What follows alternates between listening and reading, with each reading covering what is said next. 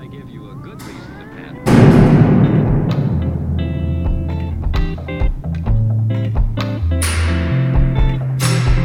Be careful how you use it. Use it. What's going on, everybody? Welcome into the Fortress of Comictude podcast. My name is Tyler. Hi, Mary. We are joined once again. Philip Sevy rejoins the uh, the podcast to talk about an upcoming miniseries he has coming out from Dark Horse. It's gonna be awesome. We're gonna get all the deets on that, or at least as much as you know Phil wants to give away here. The deets. All the deets. That's what the kids say, right? I don't No. know. Phil, welcome back to the show, man. Hey guys, thanks for having me back on. So we talked to you a few months ago. It would have been what November, December, Something like that. Yeah, right before, the freeze came out. Mhm. Um, so what's what's been up since then? Besides obviously working on the new book and Yeah, so the new book is called Triage. It's coming from Dark Horse in the fall, and really, I I started working full time on it in January, so that's all I've been doing pretty much. I mean, I started writing it last year in October, so uh, by the time the book comes out, it'll have been a year since the book got approved. Then I've been working on it in one capacity or another Mhm. for eleven months. So it's nice to hear you actually much it. say it once out loud, just so I know how it's supposed to be pronounced. Because I was, I was, I've even heard other people in like the nerd store like, is it triage or triage or what? Like, like at least hear it one time. yeah, it's triage. It's like you Okay. know, a medical term. So You didn't know that? Well, I mean, it's just one of those things. That like, how, how do you say it? Oh, okay. No. I, I've had some people say triage already. I was like, dang it, I thought I picked a name that was I clear said enough. triage. Yeah. I, I thought triage, so. yeah, no, you're you're right. I it's all went, good. tri- I went triage for some reason. I don't know. Okay. Triage or triage, whatever you want to Whatever call you- it, as long as you buy it. So like like uh, Kenny and I had a conversation about um, Geoff Johns' Green Lantern run, and we are talking about the Sapphire Lanterns, whatever. Mhm. And I've I've said Zamarons my whole life, and he said he said Zamarans one time, and I was like, what? Um, And I was like, I was like, is that how you're supposed to say? it? He goes, I don't know. That's just how I've always read it. And so it's like, what the hell? So yeah. someone needs to reach out to Jeff and find out. How. so I've said Zamarans for a decade. Yeah. It's now. the weird part of working in a, a medium that's not auditory at all. You have all these weird names and character things, and you're like, I don't know how to pronounce that really. for sure. It's like symbiote, symbiote, sim whatever, however else. they- Symbiote. Yeah. Symbiote. I've heard some weird ones on that.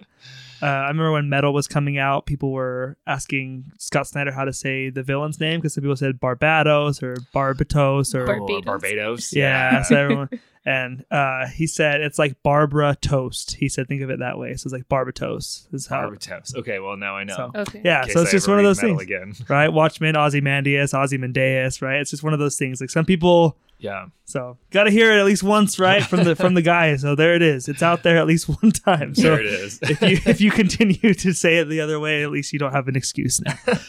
Uh, so this thing's not even coming out till what September? September 4th is the release date for the Cool. first issue. Yeah. That's crazy. So you've started in January. You'll have this thing basically already done, right? By the time the first issue comes out, I mean, or pretty that's, close. That's the hope. Yeah, I just locked issue two just the other day. I sent you guys that copy. Um, got the letters in. I'm starting on art for issue three this week. Mhm. So I would hope by the time the first issue's out, I'll at least have issue four locked down. I think that's where, uh, deadline wise, I'm supposed to be. It's the first issue took me I think four and a half months to do. It was an extremely long and Mhm. difficult process, just art wise. Uh, that was just all art. So yeah, I think I, I'm getting comfortable and speeding back up. But there was a lot to design. Uh, Mhm. I've got 50 to 100 different design sheets that I've done for the book, just trying to keep everything, you know, design everything and keep it consistent and keep it original and not just wing it. I was trying to plan as best as humanly possible before I It's got definitely original.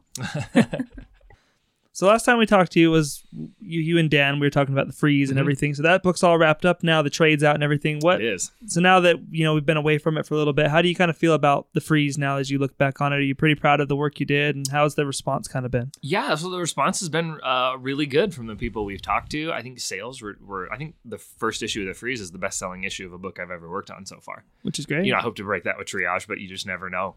Uh, you can't predict sales. You just That's gotta, actually saying something because they're original characters, right? Because you worked on like Yeah. Lara Croft, which is ours, obviously like a well-known character. So the fact that It you is. beat that Mhm. with the freeze is pretty great. Yeah, and then, you know, I've, I don't know trade sale numbers, but as far as single issues go, that Freeze first issue uh, did really well for the books that I've worked on. Um, Awesome. yeah, I'm really proud of the work we put into that series. It was again a lot of work as well. It was the first time I colored myself and I designed all those characters with the help with Dan's input, obviously. Mhm. Um, and it, yeah, I was really proud and kind of how we wrapped it up. And I, you know, I'm hoping to do more. We haven't heard Let's all one way hope or so. the other if there's going to be more. We're waiting for confirmation and. um, yeah, we'll see. I mean, um, Dan will be at San Diego, and I'll be doing stuff with Top Cow. So hopefully, we'll be able to have a conversation with Matt and see kind of where things are at. You just, you know, Mm. with independent books, you're never quite sure uh, viability, cost wise, and if it's going to work. And obviously, uh, it wasn't on that business ass side of the decision. I was just drawing the book. So Yeah, for sure. So hopefully, we get to do more. But as it stands, we're you know proud of the work we put into it.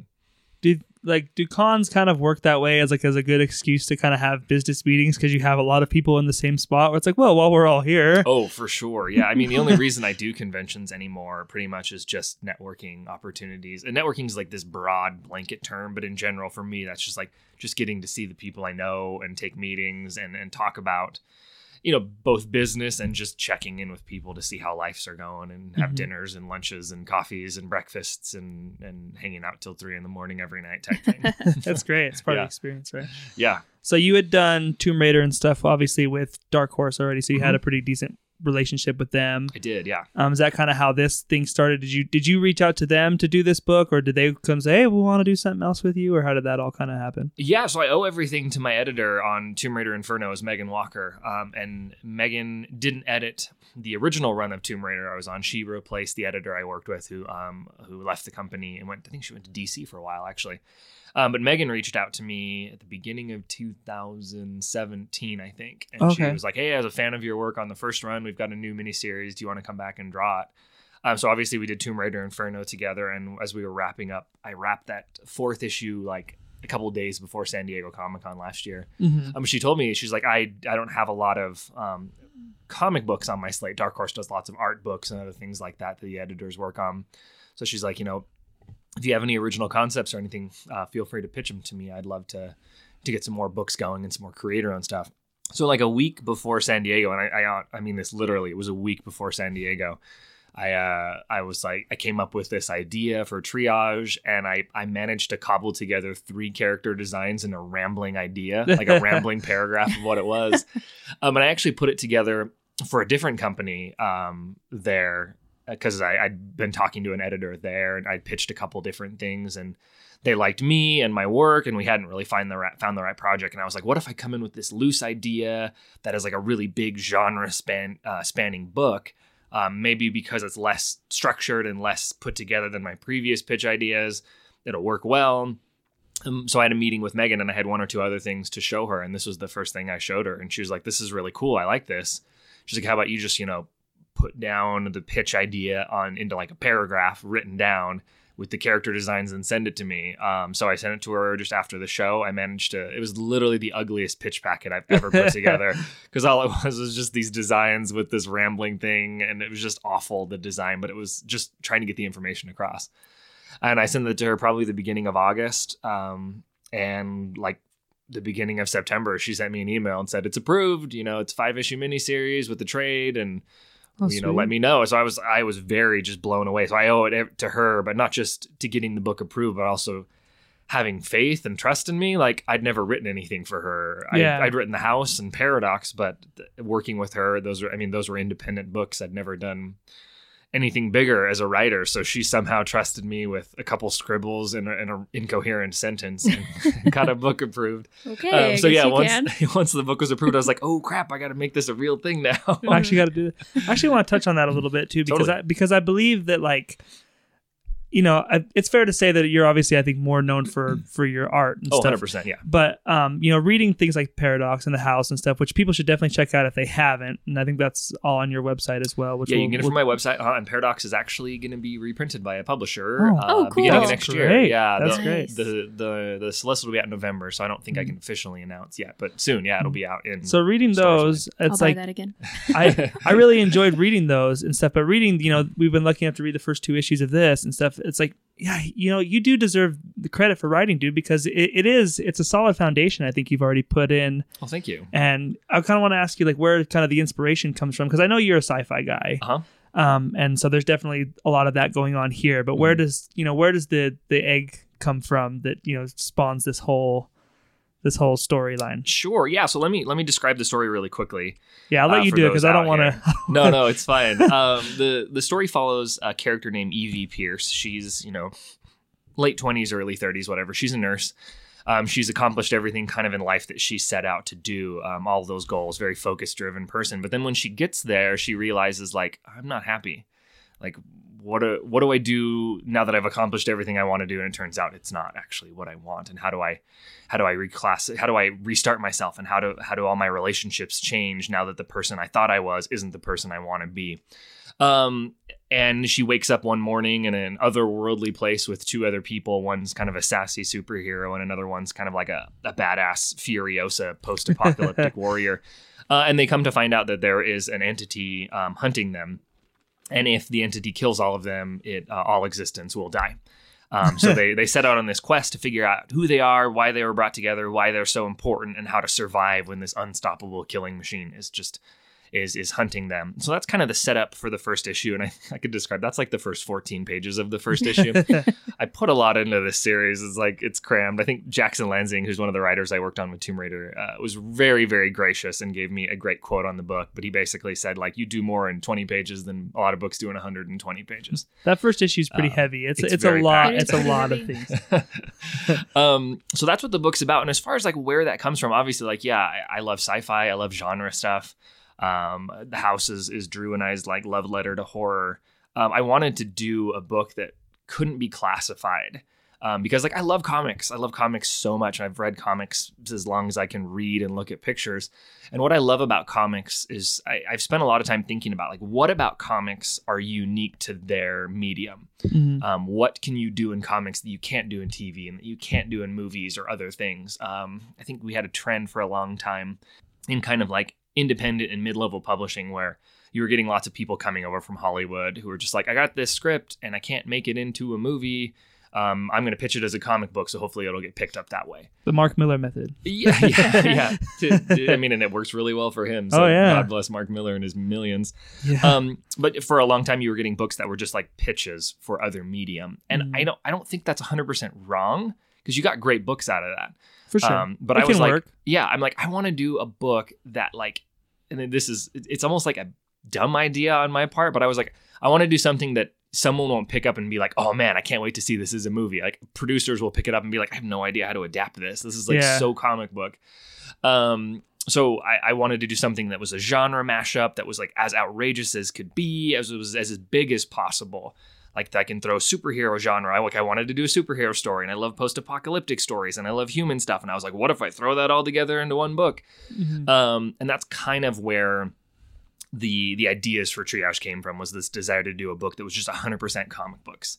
Like uh, you guys know me, like I love Cable in the X Men Oh, because yeah. he's the most crazy comic book thing you can humanly imagine. so Super crazy, convoluted. yeah. It's oh so my gosh, yeah. it's insane. You Like, can't even explain cable to somebody. No, Like, we can have a whole podcast on cable like how much time do you have? Like, who's cable? I don't know. Like, Sit down for a while. yeah, Let's like talk about it. listeners of the podcast, just go to his Wikipedia page and read his history. It's Yeah. psychotic, It's- uh, in the best possible way. And like, I'm actually pretty impressed they pulled it off in Deadpool 2 as good as they could. Like you, Yeah. you, you made the most condensed version of ca- of cable you probably could. oh for sure. And you know, some people were upset that it wasn't 100% accurate or whatever, but I'm like, dude, how can how can you be? Yeah. with yeah, his like you, you should give him credit for even just pulling cable off Yeah. at all. Yeah, and I was like a nine year old kid reading the Executioner song, which is still one of my favorite X Men crossovers of all time, probably because I read it as a nine year old. I don't know how it holds up today. Um, but yeah, like you were revealing the origins of Cable and Strife, and I'm like, oh my gosh, this is insane. And that kind of permanently, like, that impressed upon like I, what I love about comics is what they can do that you Mhm. can't, you can't do that in a movie. Like, you can't have like, baby from a cloned girlfriend who gets a techno-organic virus and goes and it just goes on and on and Mhm. on. So I mean that's those are the two things that I mean that's one of the big aspects of like what can I do a triage that can't be done anywhere else. That's that's crazy. Um, and I think kind of uh, from more of like a personal side. So I mean, obviously, I- we we pitched this. I, I pitched you the uh, kind of what the story's about in Evie, um, from like a narrative standpoint that I latch onto as a, as a personal. Like, I, if I'm going to tell a story, I have to get I have to have some sort of connection to it because, like I said, I've been working on this book since last October. If I don't have some sort of like personal connection to the work, then I'll get bored. I'll like my mind will wander. Um, Mhm. and as a writer, that's what I always try to find. But I mean, I got two examples in my life where that very much kind of inform the starting point for for Evie as a character, and at least the themes I want to explore in the um, the book. Um, I got an undergraduate degree in corporate finance, and I worked for a finance company for three or four years in my twenties before I, I I fully transitioned into comics, and it was just miserable. Um, but I mean, graduating, I graduated with like a, a top program. I got a job with one of the top uh, companies in the field. It was like I, I checked off all those things that I wanted to do, all so my you goals. put a little of yourself in her, Oh, right? Very Yeah. much so, yeah. And I, I I got to that job and I was like, oh my gosh, I hate this job. I'm like, is this the, the next 40 years of my life? I'm like, I That's did everything depressing. I wanted to do and it sucks. Um, so obviously, you know, there was that feeling. And then how do you transition out of that into something different? I mean, obviously, I did. I quit, went to art school, got into comics, and I kind of set myself back four or five years at least, if not more like six or seven years um, from where I was. But it was, yeah, it was, it was a really difficult thing. And I think the second aspect of it that informs that is, is um, I went through like a big faith transition uh, over the past few years, growing up very, very religious, very, very devoted, and then transitioning out of that and realizing as I shifted how much that defined everything who I was hmm and all the relationships around me. And now, how do you redefine who yourself, who yourself are? How do you redefine those relationships? Can you save all relationships? That were brought you together with this common factor. Now that you don't have that common factor, do you still have those relationships? Like how much of your life falls apart and how do you build it back together? So those were two things personally that I brought to the story. And then obviously the whole story is not me. I'm, I'm not a nurse and, No, and all these things. but, But, you can see that stuff in there, you know, specifically in some of Evie's like monologue stuff Mhm. in that first issue specifically. I think. Yeah. Um, that that's actually really good because I think that's like a really relatable thing. I think a lot of people want to believe that they're destined for better things, Mhm. and people get complacent in life and they, you know, just like, oh, you know, are, am I really happy? You know, like some people, Yeah. it's like I'm successful sometimes, or even I have this and this going for me. But are you like truly happy at the end of the day? Do you like what you're doing? yeah. you know so that, that's a good like kind of foundation to build a story around because i think you'd be you know probably hard to find someone that at least hasn't felt that at least at some point in their life For sure. I think, you know, from a societal standpoint, we're under a lot of pressure from an early age that, you know, graduate high school, you start college, you pick a career, you pick a, a major at 18 or 19, and that feeds into your career for the rest of your lifetime life. commitment this is yeah make your choice now of what you're going to do for the rest of your life Exactly. And, you know, I think that spills over from like our grandparents' generation, the, the greatest generation, um, where it was like, yeah, they would, you know, post war, post whatever, get a career and stay in the same job for 50 years. without the college part though Yeah, without Yeah. the college part. Yeah, and with each successive generation, the amount of career turnover, not just job turnover. I think statistically, right now, you will change careers like four times in your life, not just jobs, Mhm. like Yeah. Careers. yeah Um, so I think everyone can relate to that idea of like, ah, I'm here where I'm supposed to be because this is what I'm told I'm supposed to be. I'm 24 Mhm. years old or whatever it is, and fit now I'm the like, model like yeah Yeah. what do i do it's either that that that panic of like uh, freezing because you're like too many choices do i pick the wrong one or you Mhm. pick something and you're like i like the oh, freeze No, pun I'm not yeah Yeah. like oh no am i stuck in this for the rest of forever Yeah. and i think as i've talked to people as i've been working on it i think that seems to be a relatable or common uh, occurrence or Mm-hmm. feeling with people yeah it almost becomes like following a script at one point right it's like well this is what i'm supposed to do because that's what people do and i guess i just go do you know Mhm. Yeah, and I think even to a lesser degree, something like this is, you know, I've been an artist in comics for a handful of years now, and I'm, I, you know, I, I'm starting to get some established roots in what I do, and now I'm like shifting gears here to be like, I'm, I'm, I'm writing and drawing and coloring. I'm doing all of this on a creator-owned book, and, and so I've had to, I've had to turn down freelance opportunities over the last year to So that work on this work on book. Yeah, so. I'm like, I hope it works out, but it, Yeah. it's another big shift in like this is the role I found myself in, and now I'm trying to shift even within comics to to change the direction of that a little bit. Mhm. The freeze was kind of an experimental thing for you because it was, you know, we brought it up then that this was your first time kind of inking and coloring yourself and Mhm. doing. I mean, you inked your stuff I've I think before, but co- but beginning, but coloring color and everything, sure. yeah. Yeah. Um, and you know, I was really impressed with the pages of the freeze, especially for you doing it the first time. Mm-hmm. But now you take that and you're also writing this now, obviously. So yeah, how is that kind of? I, I- is it stressful to feel like it's all on? You don't have somebody else to like put the load on, or or is Oh, it kind yeah. of gratifying in a sense of like this is 100 percent mine? It, it either succeeds or fails based on me. yeah. The answer is yes, uh, both. A little bit of both. Yeah, no, it's funny. Like I've written stuff before, obviously, like you know, between Yeah. House and Paradox, but I've I've been writing since forever and a day, since I was a kid. So the idea of writing wasn't intimidating or scary, but suddenly when I was like, oh, this is like all on me, and this is coming for you know a major publisher with a lot more eyes on it. Mhm. Whereas everything I've done before is either for myself or it's small enough. I don't, you know, anytime someone reads it, I'm happy regardless of whether they like it or not. Um, so yeah, there was a, an added pressure that I didn't anticipate going in. And obviously, like we just announced this two weeks ago or something. Yeah. So I've been working on it forever. No one knows about it other than like friends. So there's no um, public pressure, but it was all it was all internal. Um, Dark Horse has been really supportive too. They've posted a lot of like stuff just on all their pages and Yeah. seem like they're pushing the book really, really well no, they're awesome. I love So- the people there. They're like my comic book family. They're so great. Um, but yeah, as I was working on it, I I didn't realize how much comics as a collaborative nature you rely on all your collaborators. I mean, and obviously, like I love working with my people, so it's not like I didn't care or think about them. But there's a like an internal emotional reliance um, in that connectivity between stuff, to where I'd be like, you know, I'm doing my best I can on my part, and I that's all I would worry about. I, I knew that my writers were doing their best, and my colors or letters or editors, everyone was doing their best. So it was like I know the product we put forth, regardless of how it is in the end, everyone put their their their their best foot forward into it. So now that I'm doing it all myself, it's like, oh, I've got nobody to fall back on. Yeah. Like the only person I can blame is my letterer, Frank, and Frank's amazing. So I can't be like, and that's yeah, that's messed Frank- up to go after the letterer too. No.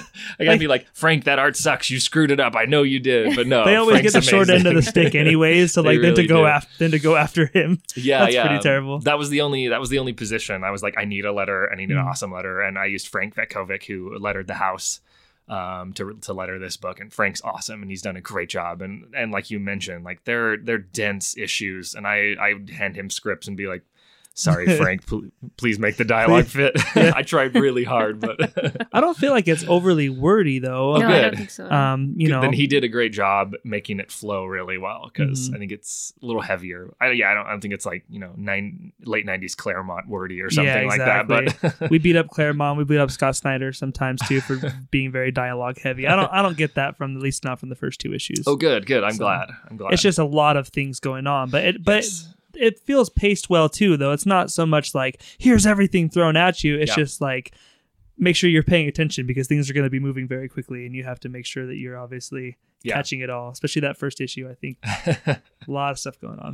oh yeah, there's a lot. Yeah. That doesn't have to be a bad thing, but no, I think, Um, and that's kind of my. You ask my poor students when I, as I taught for a year, a years for Bo, and now comics experience. I try and give everyone as much bang for their buck as possible. I guess is my especially in a first issue because you really got to sell that for sure. concept. Yeah, like I I've had friends in comics and we talk a lot about first issues because all of us are doing various creator owned books or or first issues for other publishers and it's like what makes a good first issue, what doesn't make a good first issue. How We've do you talked- hook it? How do you get people to come back for issue two? we you know we we sat down and kind of had our our our, our breakdown of what we feel works, what we feel doesn't work.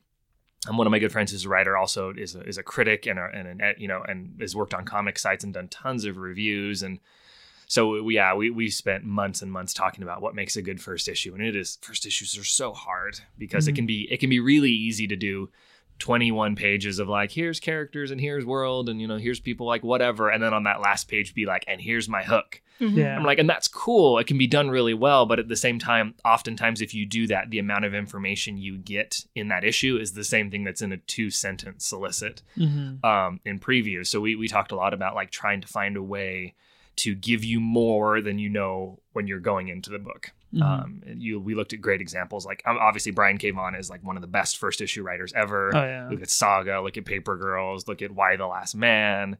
Um, Kieron Gillen does a phenomenal job, like that first issue, which Just the first page of Saga. You don't even have to have the oh, first, the first issues. page. Oh yeah, love Saga so much. Uh, what are some of the other ones? Like we looked at like Grant Morrison's new X Men run, uh, that first issue with Frank Quitely, or I've been like, rereading that lately. That that first E, e for execute or was it? is yeah, he is for E, Extinction. E is for extinction. That's what it is. That first arc of Grant Morrison's X Men, dude. Oh, it's so good. it's so good, man. you know, like one of my favorite first issues um, is Birthright, the first issue from Josh Williamson Mhm. and um, Andrei Bressan from Skybound.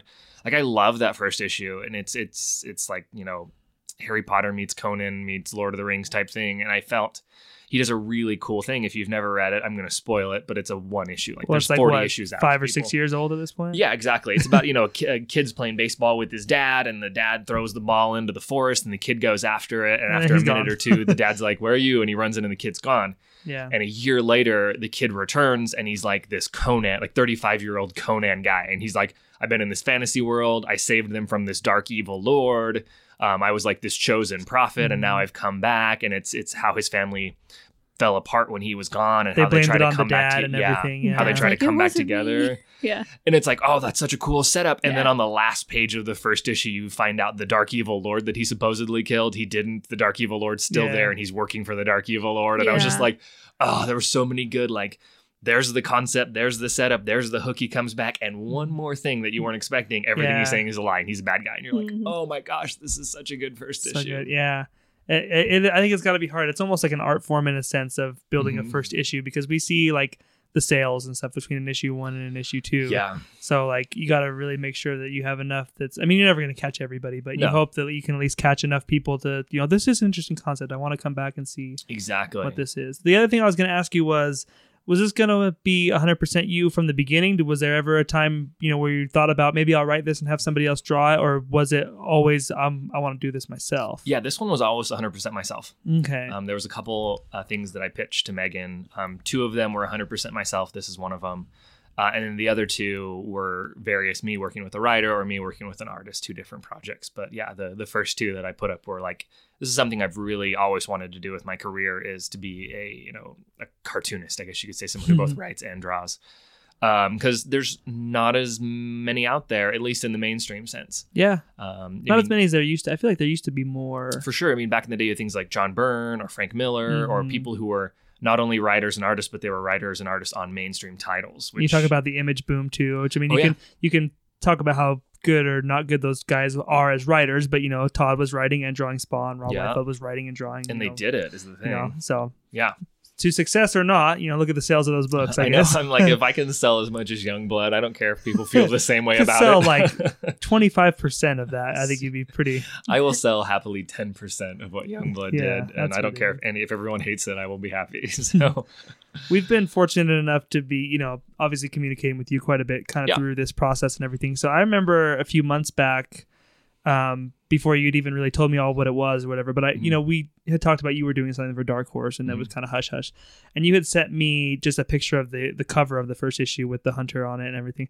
And dude, that hunter design is so kick ass. Super awesome. It is Yes. so freaking cool. The, the first you. time I saw that cover, I was just like, I don't even know what this is, but I want it.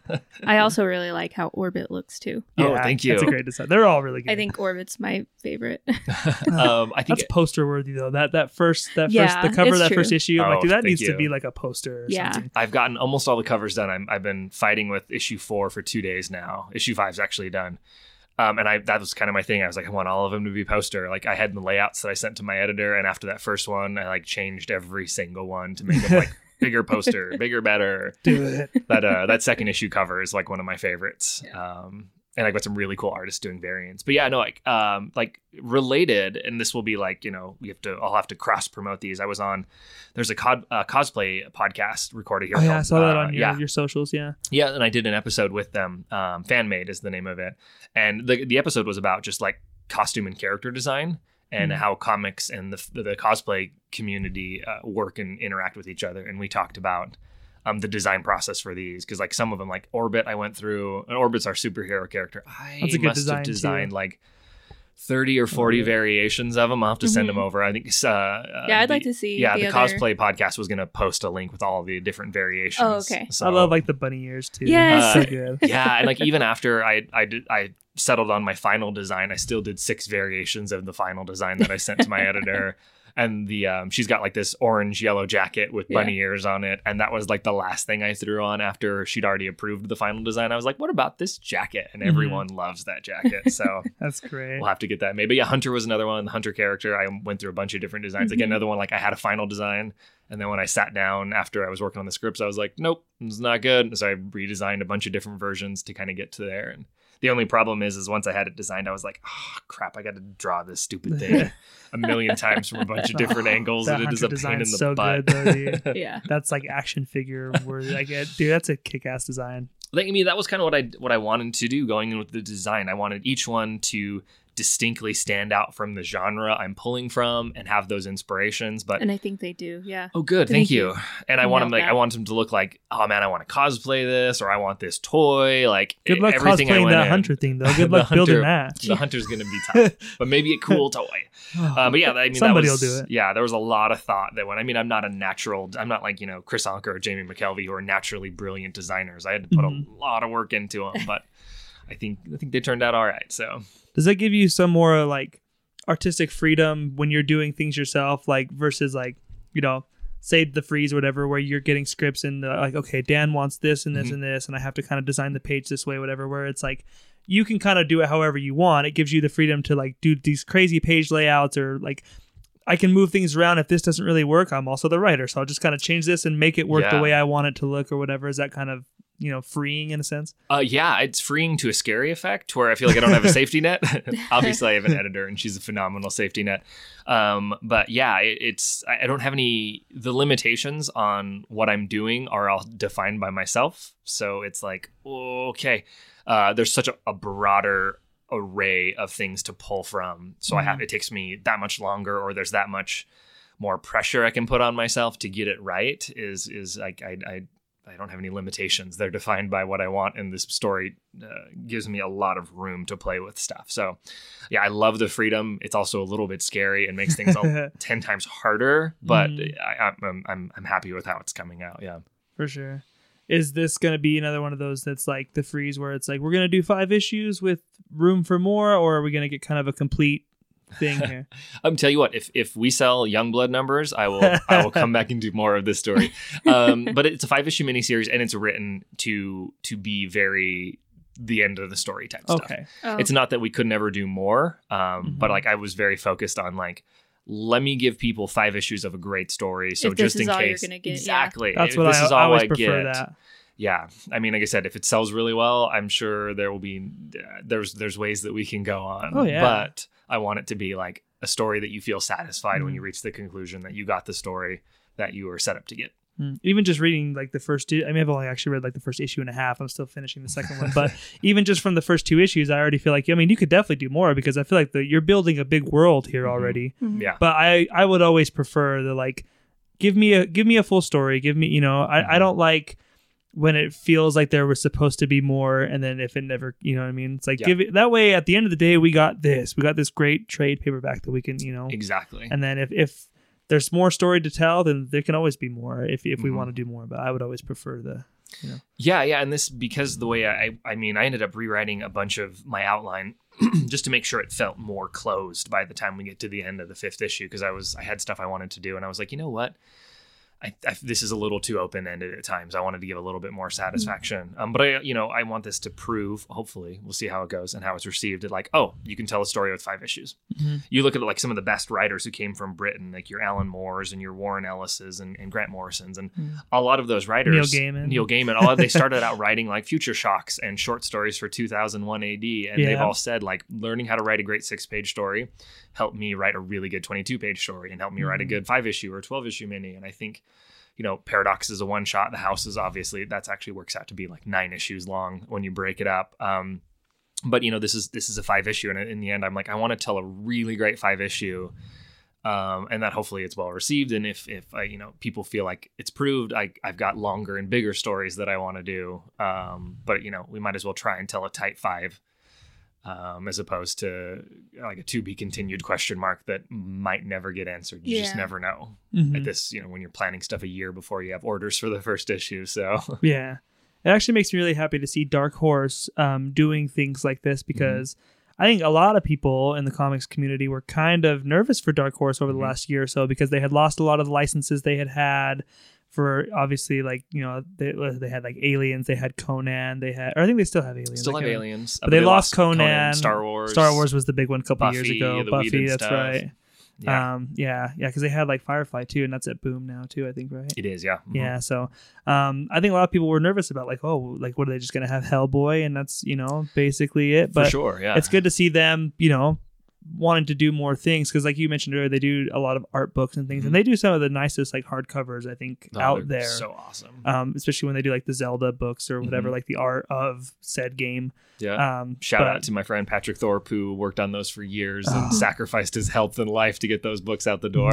they're gorgeous books, like Zelda fan or not. Like they're just very well put together books. But yeah. um, it's good to see Dark Horse like wanting to do some creator own stuff and you know push things like this out. That you know I, it gives me a little more faith. Like, good, I don't want to see Dark Horse go away because you know they've been around. You know they're probably one of the longest ones to be around, other than obviously the big two. So Yeah, and, they've actually greenlit a lot of stuff. And I, I mean, obviously, I, I don't know the behind the scenes, but it Mhm. feels like a lot of stuff got greenlit all around the same time. Um, who's it? Uh, I'm trying to think. I'm blanking on his name. that's good that they want content though. That they're Yeah, um, you look at there's there's a new series coming out a month before mine called Strayed. Um, It's got Carlos Giffoni and Juan Doe are doing it. It's like this really cool interstellar cat story.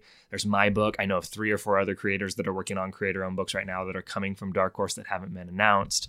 Um, yeah, you've got, you got really cool stuff across the board. Aubrey Sitterson's got a really awesome book coming out shortly that I've been seeing previews for, and yeah, they they've really started to push and get a lot of creator-owned stuff out the door and and try and build like you. I mean, look at a couple of years ago we didn't have Black Hammer, Mhm. and now we have Black Hammer, and Black Hammer is like the greatest thing ever, and it's spawning this giant universe. So I, I think with the success of that and things like Umbrella Academy, which is amazing, and oh, obviously that's the other one. Yeah, the Umbrella Netflix Academy. show is incredible. They're they're Mary in a- really enjoyed that. Yeah, it's really yeah, good. they're in a position where they're again wanting to push that original content to. Mhm. I mean, because that's where you find your your greatest stuff is the next best original thing. So Mhm. yeah, I'm excited to be part of that wave and and hope it continues and does well for just them as a company because Yeah, a company that is that is banking on and and not banking but investing in new talent is something that's going to give us the next generation of really For great sure. comics. because it means that they're willing to take risks too a little bit you know Mhm. like they're take like you mentioned earlier you're giving the faith in you to have not really written anything for a major Sure, publisher yeah. there they're taking chances which i think always just sparks creativity it means we're going to be getting some great stuff Yeah, I've got another friend, uh, which I'm not going to say or announce his book, but he, it's another one where he's writing and drawing and penciling, inking, coloring, lettering, doing the whole thing himself. And this will be the first project uh, on a big scale that he's done all of those things, including the writing. And yeah, he was like, "Yeah, I sent him a pitch, and like two days later, they were like, it's approved." oh cool Um, so both of us were yeah, just like you know, giving chances on new voices who in roles that we haven't done before. It's really cool, and hopefully we we do them well. Thank you, Dark Horse. umbrella academy that's the one i forgot too because i mean you couldn't even find those trades like a month ago Yeah. like right after that show hit i mean Oh, they were just so gone Out. and i mean the, those trades went skyrocketed back to like the number one selling trade for They a month and on i mean every, Amazon and everything. I, I wonder if Dark Horse kind of mismanaged that a little bit because I know talking to a couple of shops like they didn't have them at the I don't think they realized how big that show was going to be Okay. because a lot of shops didn't have the trade and maybe they didn't order them as well as Yeah, they probably could have either. I think it was shops weren't ordering them as well mm-hmm. because they put out new editions of them.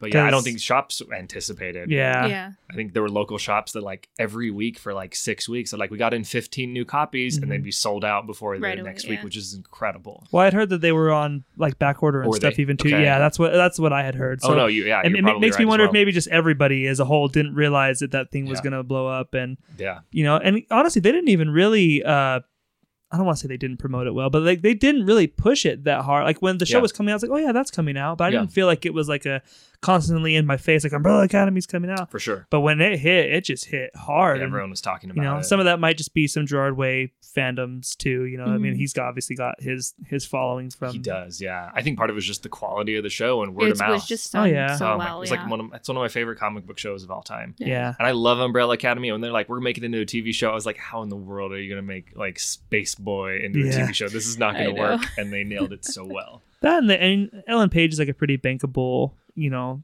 Oh, she's great. Yeah. star so i mean th- to get someone like her in the show too i think Mhm. obviously helps so Yeah. Yeah, they're, they're coming back too, right? They're gonna do another one. Yeah, they're doing. They They start. be, yeah. They started shooting season two like Mhm. just the other week. that's great. I love this world that we live in now. It's It's, just we're getting show. You know, Umbrella Academy is one of those things like you mentioned. You would have never thought you would get to see. Never. It's you so you know. I, I describe it as like uh, Grant Morrison meets Mike Mignola. It's Mhm. so Hellboy, Grant Morrison weird that you were like, "There's no way in the world they can make this a show." And speaking of Grant Morrison, we got that Doom Key. Patrol show, and dude, Doom oh my god, yeah, I need to watch this. I haven't had a chance. dude, yet. I have praised that show to death. Yeah, I know. It is so good. I think I was Um, just pulling it up the other day. I was like, okay, I got to start this soon. It's it's worth it, man. It's so out there, but at the Mhm. same time, it's like the people that make this show, they get it. You can Yeah. tell they get it. Mhm. And I think Umbrella Academy is a similar similar thing. But Yeah. uh, I know Mary watched Umbrella Academy. I watched parts of it with her. I didn't sit through the whole thing with her, but Yeah. I have a hard time watching TV now. Even I don't know what it is. Like even Doom Patrol, like least because Doom Patrol was like one episode a week, so I'm like, okay, I don't I don't feel like feel the pressure to binge Yeah, 10 episodes in a row. I'm like the one guy that still prefers the the one a week schedule. yeah. But I remember I was watching one of the scenes from Umbrella Academy with Mary where they had like the monkey. hmm Um, and I just remember being like blown away, like, dude, they must have spent some money Yeah, on that Oh, Pogo monkey. looks great. Because yeah, that he looked amazing. Yeah. Like, man, Netflix, they spent some money on this damn show. So They good for did. Gerard Way. I'm sure he got paid probably. I hope so. He and Gabriel Ba, I hope they they got good money because they put out good work. Oh yeah. Mhm. Mm-hmm. Good for him. So Yep. you mentioned some variant covers and stuff earlier. Mhm. Who else did you got doing some some covers for the book? Are you going to do any variants too, or are you just doing the A covers? I, I'm doing the A covers. Uh, I'm talking to Dark Horse about doing some some variant covers myself that are just exclusive to me. You can only find them at shows and stuff. That's what I was going to say. That's what a lot of people are doing now. I think that's a smart move. Yeah, it's really cool. I, I've got to go follow up with them and see, um, figure out the planning of that. Um, the issue one co- variant cover is going to be by Hannah Templer, and Hannah did all the covers for uh, my Tomb Raider Inferno run. Um, and she's currently doing the interiors for Glow over at IDW. Hannah's Okay. amazing. She's got a book called Cosmoknights coming out uh, through Top Shelf. It's a big, like, 200 page OGN. I've read the first Oh, half of it, and it's so, so, so, so good. Um, so that's, yeah, issue two variant is going to be Jorge Corona uh, who's doing Middle West right now. Um, Jorge did an awesome variant um, for issue two. I've got a couple other variant artists I'm working with, like uh, Tyler Patrick Boss, who drew um, Five Kids Walk Into a Bank with Matt Rosenberg, Okay. uh, and who's a good who's a who's a good friend and just an amazing designer. Has done some t- Teenage Mutant Ninja Turtle stuff. Um, it's got some really cool image books coming out. Um, Nick Robles. Nick did um, Euthanauts with Tini Howard at IDW. He's doing the new Doctor Mirage series with Mags Visaggio. He just did a Young Avengers uh, short at Marvel, and he's been doing all the covers for Volume Two of Infinite Dark, Ryan Cady's book. Oh, Uh, cool. and Nick is just a brilliant, brilliant illustrator and the sweetest guy in the world. So I've got some cool stuff there, and a couple other artists I'm working with. So How does that feel to have other people drawing your character? Because I mean, this is you know this is the first thing that's like hundred percent. Because I mean, even like the freeze, you had you know done character designs, but with Dan and everything and mhm. designed that world. This one is you know more your child in a sense. So how does that Yeah. feel to kind of have people drawing your characters? And Um, it's really cool. I mean, Jorge's is the first one that I have seen finished. Hannah's will be done here in just a couple days. So yeah, it's like it's really cool to see that. I mean, I've been I've known Jorge forever and a day. We went to art school, but I'm still like the biggest Jorge fan in the world. Mhm. Um, so to get like layouts and pencils and inks and colors, I was just like, this is so cool. So yeah, it's pretty awesome. Oh. Is it hard to sit on something that long versus like you said you were working on it in January, but you Yeah. wrote it back in October? hmm You know, we just announced the book two weeks ago that we Mhm. saw Dark Horse and you were promoting it on socials and stuff. Is it hard to sit on that, keep it tight Um, for a long time? Because yeah, because it's it becomes your life, right? You're working on this book every day. You're drawing it and coloring it and everything else. It's like, don't you want to like talk about it? yeah, it's it's a mixture. One, if I if no one knows about it, then there's no there's less pressure on me. Mhm. And it was kind of fun to just have like my own little secret that no one cared about except me, um, and, pro- and probably still the same to this day. But uh, but it was super nice to have it out to be like, oh, it's out. We can talk about it. I mean, obviously, I had lots of friends in the industry, you know, um, artists, writers, editors, podcasters, reviewers, people that I'd talked to about it, so they knew about it. But it was cool to finally just kind of put it out there and start to beat the drum. This week, I get to start really now that the solicits are out and it's orderable at shops and it's in Diamond. I'm like, okay, now we get to really really start the ramp up of of trying to get the word out there. Right on. And so if it comes out in September, I mean, the FOC is probably what l- August or late July. It would be mid August, I think, okay, because it's in the July previews technically. Okay, so right on. So make sure you guys are telling your shops about that or Comixology or whatever it is you prefer to do. yes, very Um, much so. I really wanted to make sure that we that we pumped your writing and stuff first because I, I feel like that needed to be said. Thank you. But that being said, dude, the pages of this book are so good, and Oh, I thank think I think everything I've seen of yours is you know better than the previous thing, which is Uh-huh. always great, right? yes, you know no, that, that I, gro- I, want to be moving in that direction. but um, this one I feel like is the like the biggest gap. Okay. You know, compared like the freeze was really good, but I mean this one feels like you had kind of broken through a barrier that is just like a, just a big step. Like Oh, holy, cow, I was not ready for that first issue when you sent it over to oh, us. Oh, thank you, and the colors are so good and Mm. everything. It- It's it's a gorgeous book to look at. thank you. And we, we talked about the designs earlier and Mm-hmm. stuff. They're they're really interesting. They're really like intriguing to look at and just yeah, the whole book it looks really really good and the, the page layouts are really great. So I want to make sure that we gave you the credit for writing it because I don't feel like a lot of people are gonna you know I was like, oh, Philip Sevy, he draws, right? Like, yeah, but he, you know, he he he writes too. but you know, we we have to make sure that we, you know, put down that the art is so good, It's Oh. really good. Yeah. Yeah. so good. Thank you. It was, you know, it, it's fun to, to get to do something that's 100% me because I don't try to necessarily draw to my strengths. When I Mhm. draw, I actually try to draw to my weaknesses. I try to do stuff that I'm not good at. So I It's like a push workout, myself right? out. Yeah. so I can get better. Um, but but being able to control, not to control, but being able to write the story and then draw it all, I felt like I could do, I could draw the thing that I've always wanted to draw. hmm Um, so yeah, I mean, I, I, I'm- I mentioned before we started doing, I'm uh, po- uh, recording. I'm inking the whole book traditionally. This is the first time in a long time. I think. I'm trying to remember when I switched over to all digital. It was it was halfway through my first Tomb Raider run. So like, Which is great for those of us that want pages. Yes. so yeah, at first I was like, all right, I, I'm gonna I'm gonna do this first issue. I, I went back and forth a lot because I'm still penciling it digitally. I can still work digitally faster. Um, and I was talking to another uh, creator, um, Eric Zawadzki, who uh, draws, who drew the Dregs um, and uh, Eternal, and is, is doing. He was just announced on a new DC uh, OGN Okay. yesterday. They announced him. Super cool guy, and we were talking about like how do you approach creator-owned books um, as far as original arts because both of us were like we can do digital faster we, it's cleaner it's it's you know sometimes there's there's a lot of advantages to it You got the undo button, which get is the undo button which i use crazy and you know, you know, he said he was working on a book, and before the book was even announced, some guy was like, "I want to buy that whole first issue from you," and he was like, oh, "It's all, it's all digital." Ah. Um, but then if you spend here's a here's a yeah, flash drive. Exactly. If you spend like a year or a year and a half on a book, all traditional, and the book doesn't click with anyone, then you have four or five, you know, however many hundred, not four or five, but like a hundred or 200 pages that are just going to sit in a drawer. So it's like, how do you balance that? And kind of, you know, at the end of our conversation was like, well, let's maybe just do like first issues traditional. Because first issue are usually the biggest, or and if they're popular, they sell the most, and that's what people want the most. So I did Okay. that first issue, and then I was like, no, I'm going to keep doing this all um, hmm. because it's been really fun and it's slower. Those first couple pages took me a long time to ink because I was I was changing inking ways that I used to ink because my art's evolved over a, two years that I've been doing stuff digitally and. Um, but it's fun, yeah. I mean, that's all been done. The coloring was another one. I coloring, I'm coloring it 100 percent different than how I colored the freeze. So I had to figure out the first page. it looks different too than the Yeah. freeze does. very much so. The first page of, of triage, I colored separately like four or five different times completely, and it'd be I'd be To kind of see which one you preferred. exactly. I'd be like, all right, I do this. I'm like, eh, I don't like that. What if I change this brush? What if I change this setting? Or what if we do this different with strokes? And, and yeah, Mm-hmm. it took me quite a while to finally settle on like, ah, okay, this is what I want to do. Uh, so now that I'm, I'm two issues in colored, I, I'm finally feeling a lot more comfortable and like, okay, this is the, how the book looks, and now I know how to to make it work one way or the other. Mhm. Plus, it gives you like a product to sell later on. Doing it traditionally, obviously, Yeah. if you choose to sell the pages. Plus, it's also your first, you know, fully creator own thing. So maybe Yeah. you just want to keep a couple pages as sentimental value for yourself instead Yeah, of just like let me load up that file of those. pa-" You know what I mean? That's Exactly. something you can keep or hand down to your kids or whatever you Mhm. choose to do with them. So that's that's always good. Yeah, I haven't even decided if I'm going to sell the pages or not. I mean, I probably will, Guys, 'Cause- just keep it close here. We'll be waiting. but, but at the same time, I'm like, I might just keep them all. Who knows? It depends on no how, one could blame you because you know it, it is. It's your first, you know, your first swing at doing it all yourself. So Yeah, and there's like a lot of personal connection to stuff that are in the story, stuff that I've done or stuff that I'm looking forward to drawing, and so Mhm. we'll see.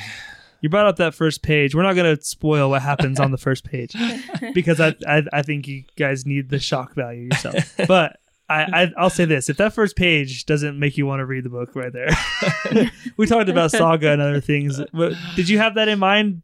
Like not necessarily saga, but do you think like, oh, I want to put something kind of crazy on the first page, or where did that kind of come from? yeah, from? it came together really early on. Um, and my wife is actually a labor and delivery nurse. So Oh, the, really? The first issue, there's a, Oh, there's I what what happens on the first page is something that happened to her in real life, and it's a story Oh. that she's told for Oh. years. I imagine it probably Uh, hap- it's probably happened a couple times, wouldn't it? Or at least it probably happens more often than people would probably like to. Yeah, Imagine. yeah, no, like the stories she has are gross. Them like a dog gag, but um, yeah. So she, like Talk that about story. a rewarding job, though. Yeah, she loves it. She's been doing it for like 15 years. That's Um, crazy. Uh, but yeah, like that story, it's one we've we've taught. She's told forever, and I just like "Ah, I'm gonna put that in a comic, and it just kind of worked out with this character and to What did she say when you told her that you were going to put it in the book? She laughed. She Oh, okay. laughed. Yeah, she's she's good with it, and I think the general response has been people who are really kind of shocked but in a good way and i was like i want this first page to be like if you if you're in you're in from that moment on yeah, and if you if it's if you're not in it's not for you type book so yeah. that's how I feel about Saga. That's why it kind of made me think of that because yeah I've I've seen Saga described that way a lot of times too. It's like Mm-hmm. yeah, the, the first page right there, if it, the way that book begins with the birth and everything, like if you can get past that, you're down for the book. For if that if yeah. that pushes you away, then the book's probably not for you. exactly yeah So, um, I'm really excited to see this, man. I, I think five issues is a good amount because it's you know it's a perfect for a trade or Mhm. whatever. Was that your decision from the get go of I want to do five issues, or did that come from them? Yeah, when I was talking to Megan, she was, you know, we're, we're typically looking for about four issue miniseries um, Okay. stories to tell. That's kind of the model that um, all indie publishers are doing these days. I would say, with the exception of Image, Image books are usually ongoing. But if the first trade or the first arc doesn't sell well enough, they usually end there. But like IDW, Dark Horse, Boom, Vault, Aftershock, people like that are usually looking for four to five. Um, so yeah, she's like, well, you know, I was like, yeah, this story I think works best for that format. I can do it in four. I'd prefer five. Uh, and so when she came back and she's like, yeah, we're good and approved for five issues. I was Okay, like, sweet, cool. perfect. Four issues is really hard to write a story in. Yeah, Um, and anyone who can do a great four issues has like, got some some major skill going on. So to have that fifth issue, Like the was like, Freeze? yes, like the freeze, Dan did a great job um, fitting it in in four. So yeah, uh, I'm excited to have five. That's very similar to like what Doug was telling us a couple weeks ago when we talked with him about the ride and everything. That Mhm. he, he he made that same point that he you know he says he would like to do more kind of long form storytelling and Yeah. stuff, but he says a lot of them have said, well, you know, just when we look at the numbers, five is kind of the the sweet spot. When you start looking at the sales on six, seven, and eight, they really start to dip Yeah. heavily, which is a bummer. Yep. But I mean, I understand they got to run a business, and you know, Yeah, very much so. When I was talking to Dark Horse, I had him send me kind of a breakdown of, of costs and projections and all sorts of stuff. Because I'm a numbers nerd, there's my finance background coming in. Um, but like, yeah, they could say like, if you sell X amount of issue one, this is how many you'll sell of issue five. This is how many you'll sell of the trade in the first Mhm. year. Like, they, you know, every the companies are very intelligent and understanding about how market attrition typically works, and Mhm. like, you got to hit a pretty high number in order to to have a really successful fifth issue. yeah, that's great to talk about because I don't think a lot of people think about stuff like that. And we had a whole conversation with Doug about that. Okay, with- so yeah, if you with- have with like, I will numbers jump and- right into and it, but yeah. everything and and 'cause, I mean he said that they had talked about even doing like a plastic two or whatever you would call it or whatever Mhm. and he said it when they came down to it they said basically he said he had heard it from image and then he had even talked to different shop owners that he's friends with and kind of confirmed that most shop owners will order a number one of plastic two the same they ordered of like five yeah, exactly. whatever and so there's just not enough there it's basically considered plastic number six Yep. right Mhm. and so that's that's kind of depressing but it's like It is. well, that that's stuff that I don't think the average fan thinks about when they're like, "Are you gonna do more? Are we gonna do this?" It's Yeah. like, well, I mean, this is kind of the reality of how it works. yeah, and I'm sure you get. I know Doug. Doug is a really insightful, in, you know, information and understanding of that. But yeah, like Mhm. if you like a book, you really need to spread the word. You need to buy three copies of issue two. You need to get, sell it out really fast. So because you you know, I can look at the example of something like Middle West of um, Skottie Young and Jorge's book. Mhm. that you know the first issue sold x amount and the second issue i mean obviously attritions are usually about 50% hard attrition 60% sometimes you can land softly in 40 but then they sold out that first printing and they went back to a second printing. And, and when you hear people are like you know first printing sold out we're doing a second printing or a third printing.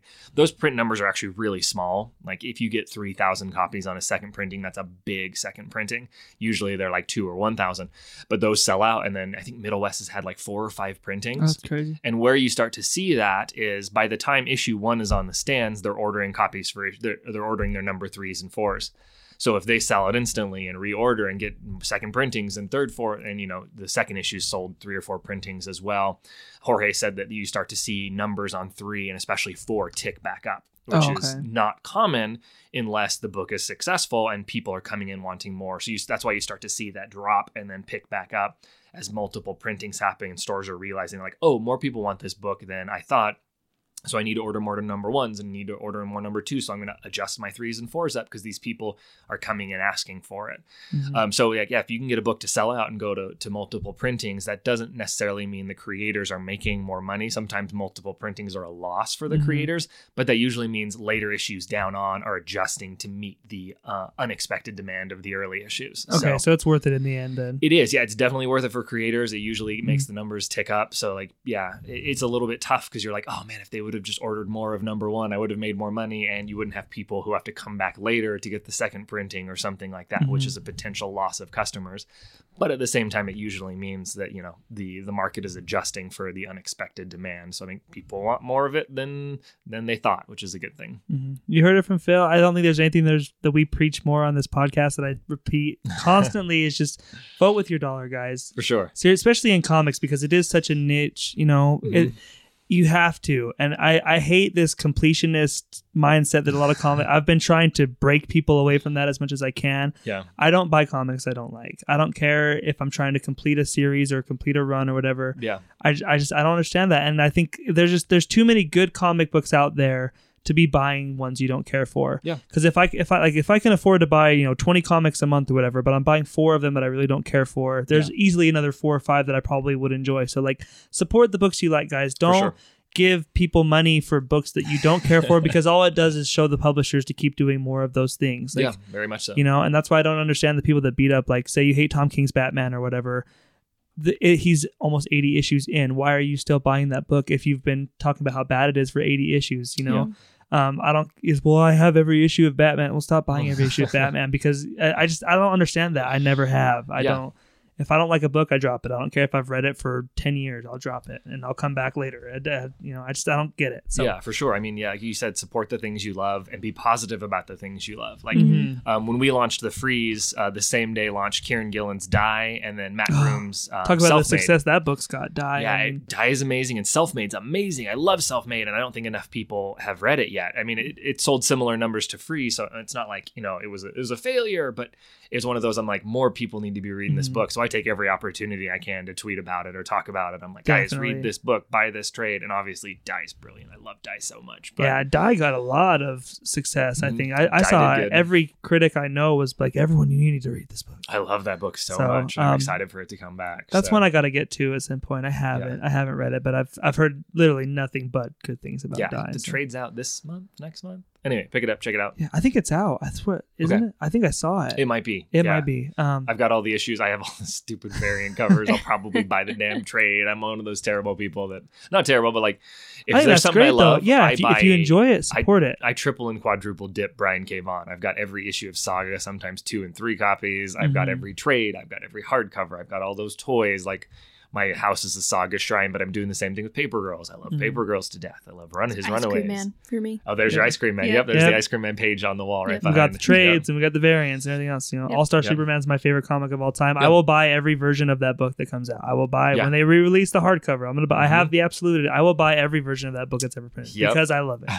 Um, because you you know you got to have like a travel copy. Like like sure. if like if, if you're You gonna go somewhere. copy. You got to have Yeah. a copy to loan to friends. to loan to Exactly. family. Like if I'm gonna go somewhere, I'm not taking my absolute edition out of the house, no. right? I'll take my little paperback, whatever. but if I'm gonna sit and read it at home, I have the big oversized one. You got to, you know, if For you love sure. something, just support the crap out of it. yeah, And like I don't give money to things you don't like. I, Yeah. I, I, I will preach that till the day I die because I just think there's just too there's too much of that going on. Yeah. Where it's like, well, you know, I've just I've been collecting this book for years. Not really. I know some people that don't even read them anymore. 'cause like, oh yeah, I stopped liking this book a while ago, so it just goes straight in the long box. Yeah. I, I just I can't understand. I mean, there's people that too many comic fans. I think are just too much numbers. People like, well, I got to have the whole run. Yeah. But why? yeah, or they support a character, which is fine. Like, but if you if you yeah, if you don't love the book with that character's in, don't worry. Mm. 'Cause That all will you're still be doing- around. Yeah, well, all you're doing is telling that company keep doing this. yeah. because And I if you like, don't like what know, they're doing, Then don't don't it. tell You them know? not to, don't tell them to keep doing it. look at you know again look at Tom King's Batman and stuff where that book was expected to sell around 100,000 copies per issue and it's now down to the 80 something that and that's why Yeah. He's I'm not saying kicked off but they're obviously doing something different with that book and they're, ta- they're putting changing directions. they're putting him on a miniseries like go ahead finish your story but the main Batman book is expected to carry the publishing line so You know, I had someone. This is total side note here, but I had someone do an analysis online that Tom King's Batman, which is in the 80s, but it comes out twice a month, right? So technically, it's like 40 issues in, is selling Yeah. the same amount as Scott Snyder's Batman when it was in the 40s with Greg Capullo.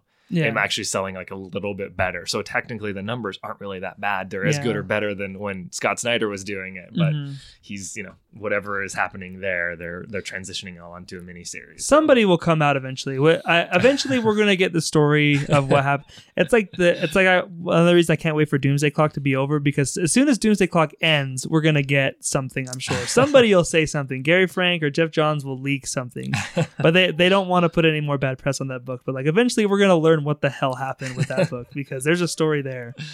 yeah, I, I don't know. You'll have to get it at a Comic Con bar late at night. Yeah. and you put a whole bunch of drinks into Gary Oh, Frank, yeah. which I oh. would do for fun because Gary Frank is my favorite artist. Oh, so Gary Frank is. That's the only reason it makes that book worth waiting for. yep, Not, It's not the only reason, but yeah. Yeah. I mean, yeah, maybe not the only reason, but that's it's hard to be mad at it when it comes out. Oh, and you look yeah. at it and you're like, just, oh my god, just gorgeous. This I just read issue ten the other night. It's so dude, pretty. that's that's one Such of my cool issue. that's one of my favorite like single issues I've read in a while Mhm. because I love meta textual, Yeah. you know, and very Grant Morrison-y type things, and Yeah. for Geoff Johns to be like, this is how timelines and comics his, work. version of Watchmen number four, which is like my favorite issue of that series. I was like, well done. This is a good book. I This is a think my favorite issue. Watchmen is nine, the Mars issue, where Oh, the Mars issue with Yeah. uh, Silk Spectre. Yeah, whereas you know the whole thing, like you know, I'm a puppet that can see the strings. All those great Yep. quotes that come from yeah. Yeah. Watchmen number nine is one of my favorite single issues ever. So good. But I mean, Watchmen is Watchmen, right? There's not a bad issue in the bunch. Yep. So, anyways, back to your book. Yeah, yeah. I mean, you know, I'm trying to challenge Watchmen. Yeah. You heard it here. Yeah, so. oh, yeah. it's an uphill battle, but we think we got a good chance. Uh, is there anything else you want to leave people with? I mean, obviously we can't, you know, talk too much, but Um, yeah, like I'll, I'll post some stuff. Like when we when we announced the book, um, we did a four page uh, like preview comic that's not in the first issue, won't be reprinted until the trade. We did some specifically for the announcement, which I think is a fun little like teaser trailer in the Mhm. form of like a four page little story. So I'm gonna start posting that. that. around. It was on the Paste uh, magazine website when we announced it, but I don't I don't think we spread it enough. So Mhm. I'll but no, yeah, the book will be out on September 4th. It's you can order it now from your shops. I think right now they can only order the regular cover, but Hannah's Hannah's cover um, will be revealing it. I think next week or this coming week, and then we should be able to order that soon. Um, all of our variants are just ABs. Um, there, there's no like retailer incentives where you have to buy Mhm. 700 copies to get one or whatever it is. you should do just- some for you though. You should do some. I might, I'm, I'm working. I might have a, a special variant. You can At least for the first me. issue, Yeah, yeah. For the, I, I've, I've, I've kicked around the ideas. I've just got to follow up with my editor. Uh, yeah, that's another one. I'm like, when you're doing everything yourself, it, even though I'm working with brilliant and amazing people at Dark Horse and their PR and marketing and social media people, Mhm. I still feel like I'm, I'm running my own show, or I'm like, I spend half the day answering emails and setting things up, and then It all yeah. goes through you. it is. It's a lot of work, but it, it's fun. So yeah, the book will be out in September. Um, if you know, order it. Uh, I don't know. Like I don't know what more to say. Those those creator exclusive variants, I think, are such a smart idea. I was talking to Doug about that Wednesday because he has his cover for the ride. That his Oh, nice. because Hughes did a cover for it, and then Hughes did another like it's like a not It's a like the black vir- and white. the Virgin variant. yeah, whatever. yeah. just It's the- not black and white, but it's more. It's like colored differently. sure. Um, that's you know you can only get from him, and he has those that he can sell for twenty bucks a pop, and they'll. say It's like that's such a smart idea, dude. When you go out to shows that that you can only get this from me, I'm like, dude, everybody should be doing that. Yeah, I talked to Doug about it, and the one thing I would, I don't know, I've, again, I'm, I'm, I've got to work out the numbers on this, but I, I want to do like a five cover connecting chase variant. Oh God. where it's just Oh. like this like big wide spread of all the characters like fighting and i want to do that for for my secret variant That'd that be would be pretty sweet. I, yeah I that need to, feels daunting I, though. I know, right I That's to, a like, little bit. if I do it front, it'd probably only be front covers. But I'm like, if I do it front and back, that's like ten boards taped together. Wow. Um, no, I would probably just do regular front covers, but it's still that's a five page spread, and I'd have to figure it all Mhm. out and do it quickly. Triage is coming out on September 4th. Make sure you guys go tell all of your shops that you want it. yeah, and if you Um, know, if you if you tell your, I'm going to post this on social media, but if you if you order it from your shop, let me know. I'll I'll I'll contact your shop. I made a bunch of promotional like 90s style trading cards. yes, they're really yeah. cool. We Uh, yeah, have we're them looking here. at them right now. They're they're pretty badass. Yeah, they're they're in the vein of like X Men and Marvel trading cards. They've got power meters and Yes. everything, and there's a little Yeah. more information on the back of the cards that you won't find in the series about the characters and where they come from, which I wanted to. And original Again, artwork as well. An right? original art, yeah, Yeah. they're not panels pulled from the comic. So I, I've got a whole bunch, and I'm going to send them to shops. I think I'm going to start sending them to shops just by having people let me know, like, hey, I ordered it from this shop in Maryland or this shop in Anchorage or whatever, and I will contact the shop and send them a bunch of cards to give out. I think Black Cat Comics in Salt Lake is the only one who has them right now, but I will Mhm. get them out to more Utah sh- uh, stores starting shortly.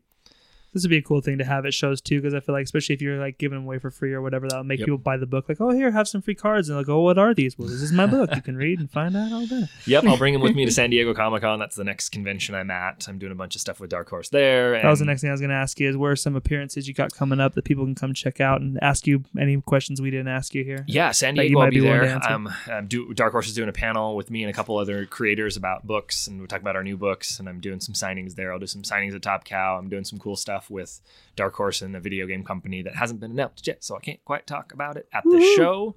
Um, and then after that, New York Comic Con and uh, Rose City Comic Con. I guess Rose City comes first.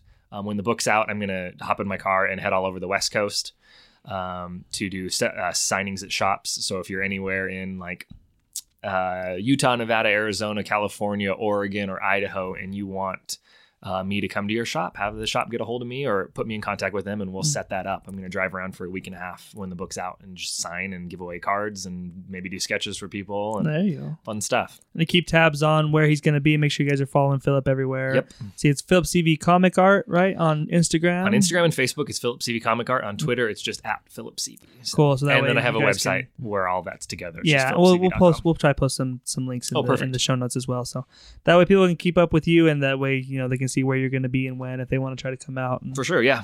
get some stuff signed or whatever. So Yeah. yeah, I want to thank you so much for coming back and chatting Oh, with no. us Thank you. again. Thanks and for having me anytime. It's so much fun to get some insight on the book and let's say we're we're giddy because it's like it's so nice to be in this position of like oh we know people we get to read stuff early and people want to come talk to us about things.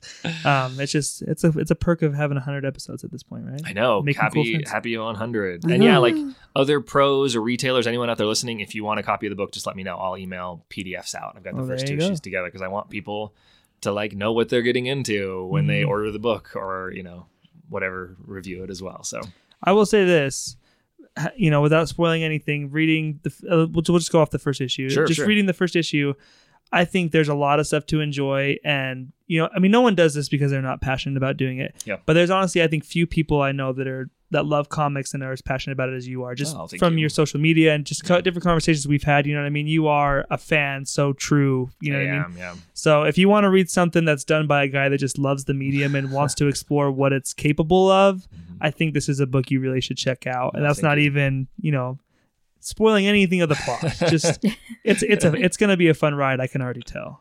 Thank you. I'm trying really hard to make it that way. Cool. Make sure you guys are following us everywhere as well as FOC underscore podcast on both Twitter and Instagram. We're on uh, Facebook, Fortress of Comictude podcast. Check out our Marvel versus DC debate, which was the big two hour screaming match that we had, which should be up at the same time this one's up, or maybe the day before, depending on when we get caught back up. Uh, so that's coming. And then we also have Comic Book Club, which is coming up next week, which will be Joss Whedon's X Men, the first story arc of that. It's going to be good times. Uh, so until next time, my name is Tyler. I'm Mary. And peace out, guys.